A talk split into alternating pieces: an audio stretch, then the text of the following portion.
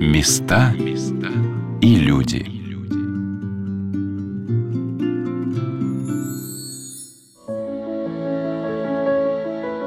Когда летишь на самолете в ясную погоду, так интересно рассматривать, что располагается на земле. Вот поля и перелески, ленточки рек и дорог, сияющие на солнце зеркала озер и прудов, и золотые купола с крестами православных храмов. Здравствуйте, дорогие друзья! С вами Анна Шалыгина. Сегодня мне хотелось бы познакомить вас с одним замечательным в России местом, на которое я предлагаю вам посмотреть поначалу немного сверху – как бы разглядывая карту нашей страны. Рядом с городом Калугой своими замысловатыми изгибами вьется река Угра. Издревле, по расположенным по ее берегам храмам, посвященным Божией Матери, ее называли «поясом Богородицы». В селе, торжественно именуемом Дворцы, она действительно напоминает брошенный сверху поясок и делает как бы небольшую петлю, образуя пойму реки. В этом месте во все стороны простираются Залидовские луга, а напротив, на крутом берегу Угры, расположен Владимирский скит мужского монастыря Успения Пресвятой Богородицы Калужской Свято-Тихоновой пустыни. Здесь построен храм, посвященный Владимирской иконе Божией Матери, и музей Диорама «Великое стояние на реке Угре».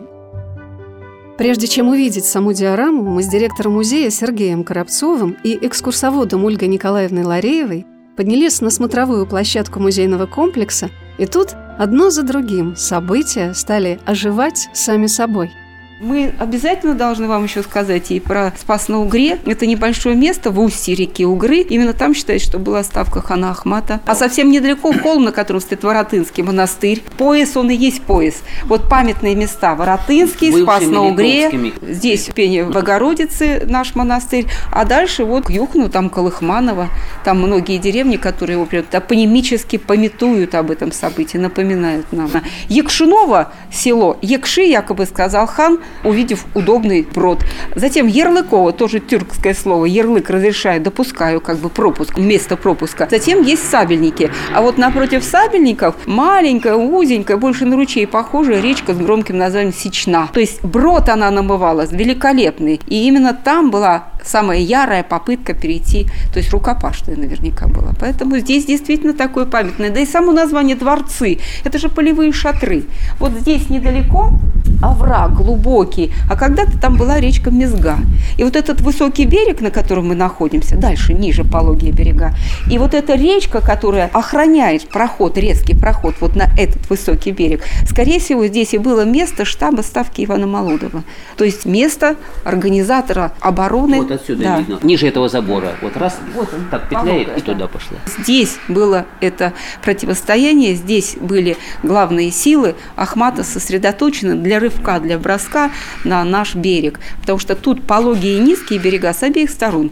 И броды к ряду расположены подряд, поэтому вот ученые приходят к выводу и, в общем-то, поддерживают друг друга, что именно здесь было вот такое основное событие, острие. Генеральное сражение, да, великое состояние. Так, рубежи на 62 версты, это 80 километров почти, а генеральное сражение здесь. Ольга Николаевна уже в музее дополнила свой рассказ о тех местах, которые донесли до нас отголоски этого события – великого стояния на реке Угре. Это Колыхманово, Колым, Хану, Мокрая и Выползово, где смогли перейти броды татаро-монголы и были сброшены в Угру. А также недалеко от Калуги – Мстихина, созвучная Мстихану. Обо всем этом я узнал позднее. А поначалу, только приехав в Калужскую Свято-Тихонову пустынь, я спросила ее наместника, архимандрита Тихона Завьялова, как родилась эта идея сделать на месте стояния наших войск скит монастыря и музей – историческое событие Великой Новгороде, оно сейчас стало раскрываться. И пока это только начало темы изучения этого события. И когда мы несколько лет назад узнали, что именно здесь, на берегах Угры, в трех километрах от нас происходило генеральное сражение Великое Стояние на Угре, и что это сражение оно изменило ход вообще истории всей России, и что именно здесь был свергнут татаро-монгольский иго, когда Ахмат ушел от этого места, ушел к себе в город Сарай, в свою столицу, и тем был, был убит своими сыновьями. И вот это прекратилось татаро-монгольская ига. Это мы, конечно же, поняли, что прямое участие было Тихона-преподобного и монаха, потому что не может быть, чтобы 100-тысячная армия Ивана III прошла мимо нашего монастыря. Ясно, что наши монахи окормляли и помогали нашей армии именно напутствовали пред боем, отпевали умерших воинов, причащали воинов, которые шли на войну, давали советы, много молились за победу нашего русского оружия. Это, это очевидно просто, потому что это и так понятно. И мы не могли обойти стороной это, это событие, поэтому решили, что надо как-то это, это событие увековечить, что люди начали об этом событии говорить. Потому что мы пытались об этом говорить, но все было не, до этого события. Так получилось, что Куликовская битва и стояние на Угре было примерно в одно и то же время. Разница сто лет. Поэтому вот эта разница, она сыграла свою, свою такую коварную роль. Здесь средства, силы уделялись Куликовскому сражению, этому событию, а малоизвестное событие стояние Угре, оно оставалось в тени. Мы решили привлечь внимание общественности и людей к этому событию. И мы решили построить храм Владимирской Богородицы, посвященный именно освобождению Москвы и нашей страны от хана Ахмата. Ибо 6 июля празднуется именно это событие освобождения Москвы от хана Ахмата. Вот и храм мы с помощью построили. И создали скит Владимирской Богородицы, там, где было сражение. Как издревле, именно в монастырях монахи создавали летописи, описывая происходящие события, изучая историю Руси, чтобы передать ее последующим поколениям.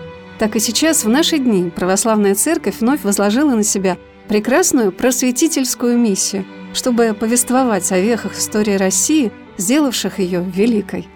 Отец-наместник, говоря о значении события стояния на реке Угре, особое внимание уделил личности великого князя Иоанна III – ну, вот страница истории Великой Стоянной Угре и значение церкви, свержение татаро-монгольского ига, эта страница пока она не раскрыта. Этим только, только начинают заниматься. Но это очень важная страница, если мы ее действительно изучим, это поможет нашей стране сейчас как-то, я думаю, духовно возрасти и даже решить многие экономические и другие проблемы, потому что сам Иван III была незурядная личность, и как мы сейчас, читая его жизни, о его делах, о его политике, о достижениях, удивляюсь, как ты мог один человек столько сделать. Допустим, при нем площадь страны увеличилась в 10 раз. Он, он прекратил феодальную междусобную войну между князьями. Попробуйте, когда враждуют князья между собой. Это очень трудно. Дальше. При нем был свергнут татар-монгольский которая примерно более 250 лет давила на русский народ. Что такое иго? Это люди жили под гнетом, это могли детей забрать в армию, ордынская армия. Тогда тебя забирали продукты,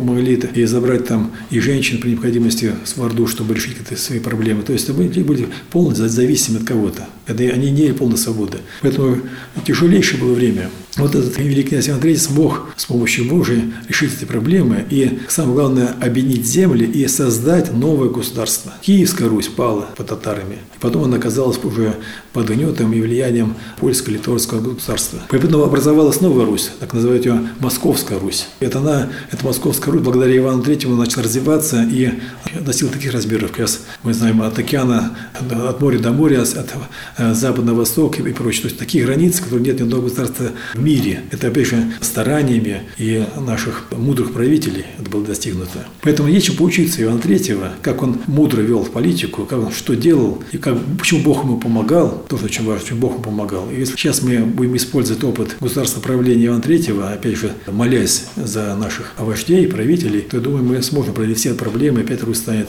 Святой Русью. Попадая во Владимирский скит Свято-Тихоновой пустыни, вы сразу увидите памятник великому князю Иоанну III, по праву называвшему себя государем всея Руси. Правая рука его поднята вверх, в жесте и приветствия, и предостережения. Для меня экскурсия по Владимирскому скиту стала глубоким эмоциональным погружением в историю России – и очень верный тон для пробуждения патриотических чувств этому задал директор музея на Угре Сергей Коробцов, который вдохновенно читал стихи, посвященные этому событию. На бронзе солнечные блики, как будто свет его души. Князь Третий, Иоанн Великий, вернулся вновь на рубежи того великого стояния, где он сумел страну создать. Через века и расстояния он будет нас объединять. Не запомнили слова Сергея о том, что для него стало наиболее важным в личности великого князя Иоанна III. Ведь, чтобы понять, надо себя поставить на что-то место, да? Можно поставить здесь вопрос не в тщеславии, да, просто ставить для исследования, ставить на место себя Иоанна Третьего. Насколько же сложно. Вот у нас сейчас бюджеты принимаются с таким обсуждением и разными мнениями, да, какие-то политические моменты и сколько несогласия. А ему каково было, когда земля не единая, когда удельные князья друг с другом, когда братья родные, родные братья подняли мятеж, Борис и Андрей Большой, подняли свои полки, обратились к врагу, к Казимиру Польско-Литовскому. И вот в этой ситуации остаться, ну, не хладнокровным, но найти правильное решение. Для меня потом было откровением то, что такую роль церковь сыграла. Духовник его, архиепископ Васиан Рыла Ростовский, который своими пламенными послами на Угру укреплял его. Ты должен души положить за церковь христианской, за народ христианский. Это вот его... И вот это, конечно, для меня вот величие его поднимает. Вера в Бога и защита Отечества – эти векторы в жизни человека 15 столетия были, наверное, определяющими.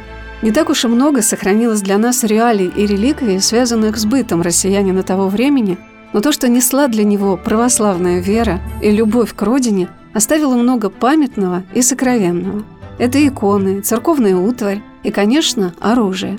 Отец Тихон продолжил свой рассказ об Иоанне Третьем, злой период церковной жизни в России. Тогда было немыслимо, чтобы как бы, князь имел духовника. Немыслимо, чтобы он не причащался. Тогда считалось это обязанностью даже э, быть верующим. И ни одно решение великий князь не принимал без благословения митрополита. И также люди тогда, они работали не за деньги. Люди, они любили родину, они были верующими, понимали, что Россия – это, как тогда была такая, появилась идея Москва – Третий Рим, что Россия – это особая, избранная страна, она ходит под кровом Богородицы, что мы преемники Византии в христианстве, что мы должны сохранить православие. Мы последние остались, кто сохранил православие. Поэтому люди шли воевать или же строить что-ли, шли жертвенно, понимая, что это служение Богу. Поэтому высшее служение, как служение Богу, быть не может человек. Появляются какие-то резервы, открывается какая-то сила, а сам Бог помогает этому человеку, который служит ему, то есть Богу служит. И тогда вот был такой подъем на идеи патриотизма, такой подъем православного духа. И случайно такой переворот начался, когда в Москву принесли икону Владимирской Богородицы. Ее принесли в Москву по нашему ну, современному календарю 6 июля 1480 года. И вот именно тогда народ так вдохновился, что великая святыня православия, Владимирская икона Богородицы находится в Москве, что она защитит нас, Царица Небесная, от татар, что есть угроза, что татары сожгут Москву и другие поселения, города России. В отместку того, что Иван Андрей не платил дань татарам. Все были напуганы и понимали, что защита и помощь будет только свыше от Бога. И тогда был такой подъем молитвы, такая была сила и мощь русского духа, духовная и даже патриотическая. Конечно, сломить такой дух татар не смогли. И стол направить этот дух, эту силу направить на врага, и эта, эта сила все смело, в том числе и татар. И она хватило сил даже создать новое великое государство государства. Поэтому, видите, что такое православие? Прежде всего, помощь Божия. Это прежде всего благодать это силы, это мысли человека, это особое какое-то приближение человека, зачем может все сделать. Поэтому сейчас мы с вами живем как будто на, на отдыхе, так можно выразиться. Но если придет период, когда нужно вложить силы, когда нужно что-то сделать экстремальное, величие, вот когда эти силы проснутся, вы знаете, мы можем все, все преодолеть. Как это было в Великой Отечественной войне, как было и времена, когда Первая Отечественная войне, когда французы шли на Москву. Так что у нас очень большой резерв. Отец-наместник Свято-Тихоновой пустыни рассказал о том, что 6 июля 1480 года в Москву принесли Владимирскую икону Божьей Матери. В православном календаре есть три праздника, посвященные этой иконе. Привезенный в Россию из Византии, этот образ стал на многие века, если не сказать навсегда, связан в сознании русского человека с защитой родной земли от ее врагов. Первый раз ее принесли из Владимира в Москву при нашествии Тамерлана – когда во сне ему явилась величественная дева, повелевавшая уйти с русской земли. И 8 сентября по новому стилю празднуется День Владимирской иконы Пресвятой Богородицы, изгнавшей войска Тамерлана из-под города Ельца в 1395 году, в конце XIV века. В веке XVI подобное событие совершилось, когда по Руси шествовали войска хана Махмед Гирея, сжигая все на своем пути – блаженному Василию Московскому и монахине Вознесенского монастыря в Кремле было видение, что Москву спасет владычица Богородица, пред образом которой совершались молебны. В 1480 году Владимирскую икону Божьей Матери принесли в Москву, ожидая столкновения с выдвинувшимися на Русь войсками хана Ахмата. Именно этому образу Пресвятой Богородицы посвящен храм и устроен Владимирский скит Калужской Свято-Тихоновой пустыни, который собирает сюда, на это героическое место русской доблести и мужества многих и многих людей. А о том, как строился этот храм, как он рождался и каким стал, с вдохновением и увлеченностью автора этого замечательного творения рассказала архитектор монастыря Полина Гридасова. Здесь было чистое поле, в это очень трудно поверить. Было частично муниципальные земли, частично частные. Глядя на поле, он вдруг сказал, я вижу здесь храм. С этого все началось. Потом он съездил в паломничество в Владимирскую Русь с братьей, вернулся, очень вдохновленный, что вообще такая красивая белокаменная архитектура есть на Руси. И как-то сказал, что, может быть, нам в честь вот этого великого события попытаться приобрести землю и построить храм на этом месте, чтобы увековечить эту победу. Находясь во Владимирском скиту, меня не покидало ощущение, что это старинное историческое место, как будто до определенного периода скрытое от глаз и проявившееся при желании людей его прославить. Вот что вспоминали об этом Полина и Сергей и Ольга Николаевна поражает, как это все быстро так сложилось, и получилось какое-то историческое место. Да? Как Знаете, будто оно здесь было. Оно просто проявилось благодаря Да. монастырю.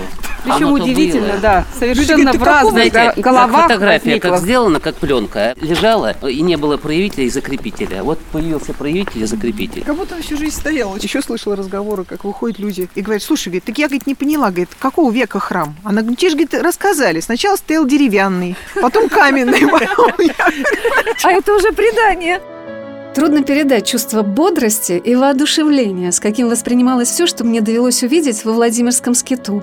Полина продолжила свой рассказ о храме.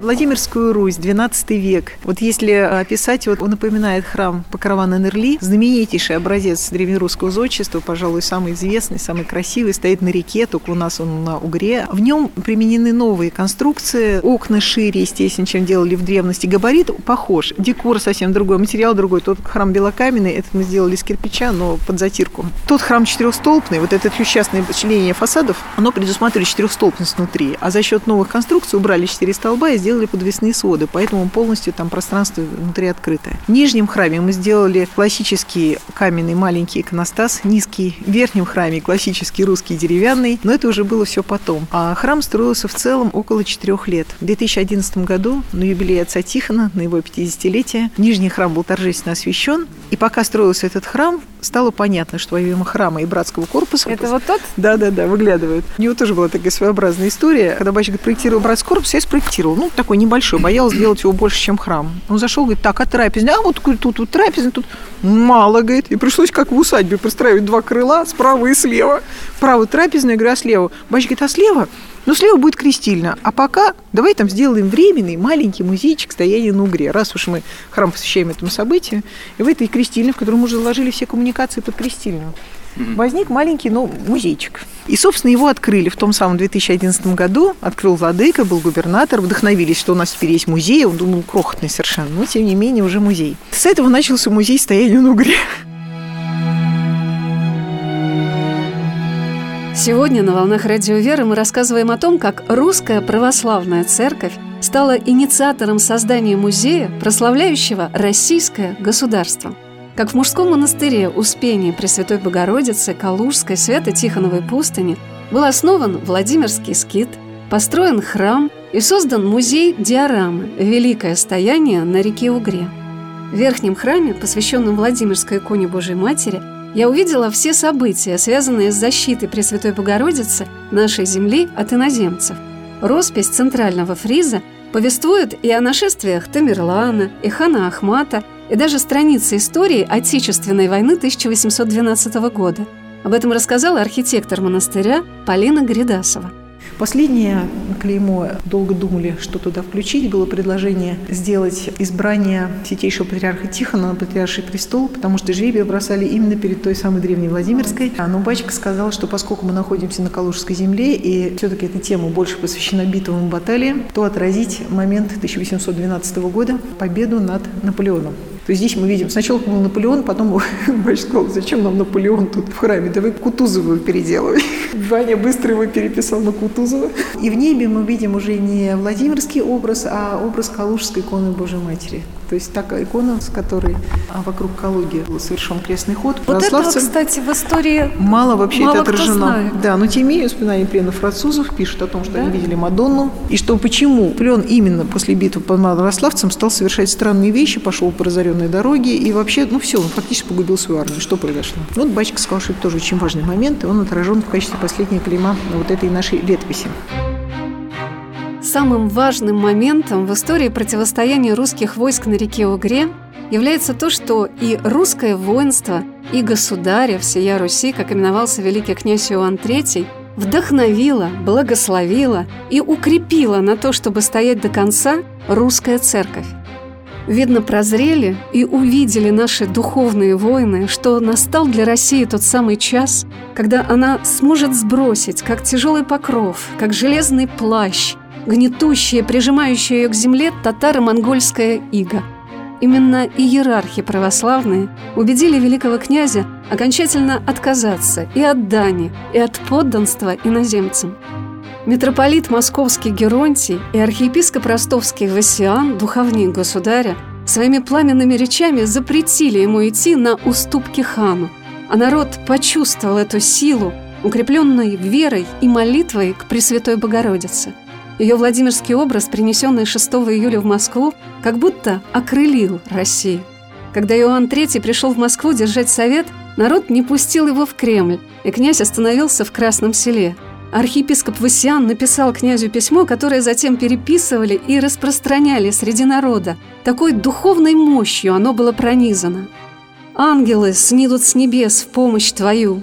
Господь пошлет тебе от Сиона жезл силы, и одолеешь и врагов, и сметутся, и погибнут, и дарует тебе Всевышнее Царство славное, и сынам сынов твоих в рот и рот вовеки. А мы соборами святительскими день и ночь молим Его, да рассыплются племена нечестивые, хотящие брани, да будут омрачены молнию небесную, и яко псы гладные, да лижут землю языками своими. Радуемся и веселимся, слыша о доблести и крепости Твоей, и Богом данного Тебе Сына, и о великом мужестве и храбрости Твоего брата, государей наших. Уже вы поразили неверных, но не забуди слова евангельского, претерпевый до конца, то и спасен будет. Так русская православная церковь, как и за век до этого, в 1380 году, благословением преподобного Сергия Радонежского, как и в 1611 году мужеством патриарха Гермогена, вдохновила власть и воинство русское на подвиг во славу Отечества. В Свято-Тихоновой пустыне часто приводят эти параллели между преподобным Сергием Радонежским и преподобным Тихоном Калужским, в жизни которых были эти героические вехи России, Куликовская битва и Великое стояние на реке Угре – их разделяет ровно сто лет. Именно поэтому Нижний храм Владимирской иконы Божьей Матери посвящен преподобному Сергию Радонежскому. Идея и строительство храма, и основание монастырского скита, и создание музея возникла благодаря тому, что эти две победы в сознании народном соединились. В 2002 году сюда, на берег Угры, тульские хоругвеносцы принесли крест землею с Куликова поля – мы стояли с экскурсоводом музея Ольгой Николаевной Лареевой у подножия Поклонного креста, который возведен на высоком берегу Угры. Мы вышли с вами к берегу Угры. Берег высокий, никогда не заливается водой. Именно здесь поставили крест на каменном постаменте. Крест шестиметровый, поклонный, с богородичными образами. А под основанием креста лежит колба с землей из Куликового поля. Тулики были как бы первыми здесь. Память о преемственности победы на Куликовом поле, они вот пришли на Угру и служили здесь благодарственной молебен. Наши монахи также были среди них. Крест был освящен на дворе монастыря. Так получилось, что вот этот крест и послужил началом возникновения создания нашего скита. Богородичные образа. В центре мы видим Державная, с правой стороны Калужская, Смоленская, Казанская, Владимирский образ. Все это те самые иконы, в которых народ изливает свою любовь и почтение к Божьей Матери. Желание быть под ее покровом.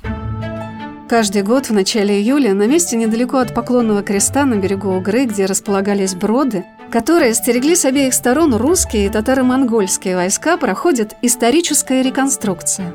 Молодые ребята и взрослые мужчины с удовольствием примеряют на себя латы воинов 15 века.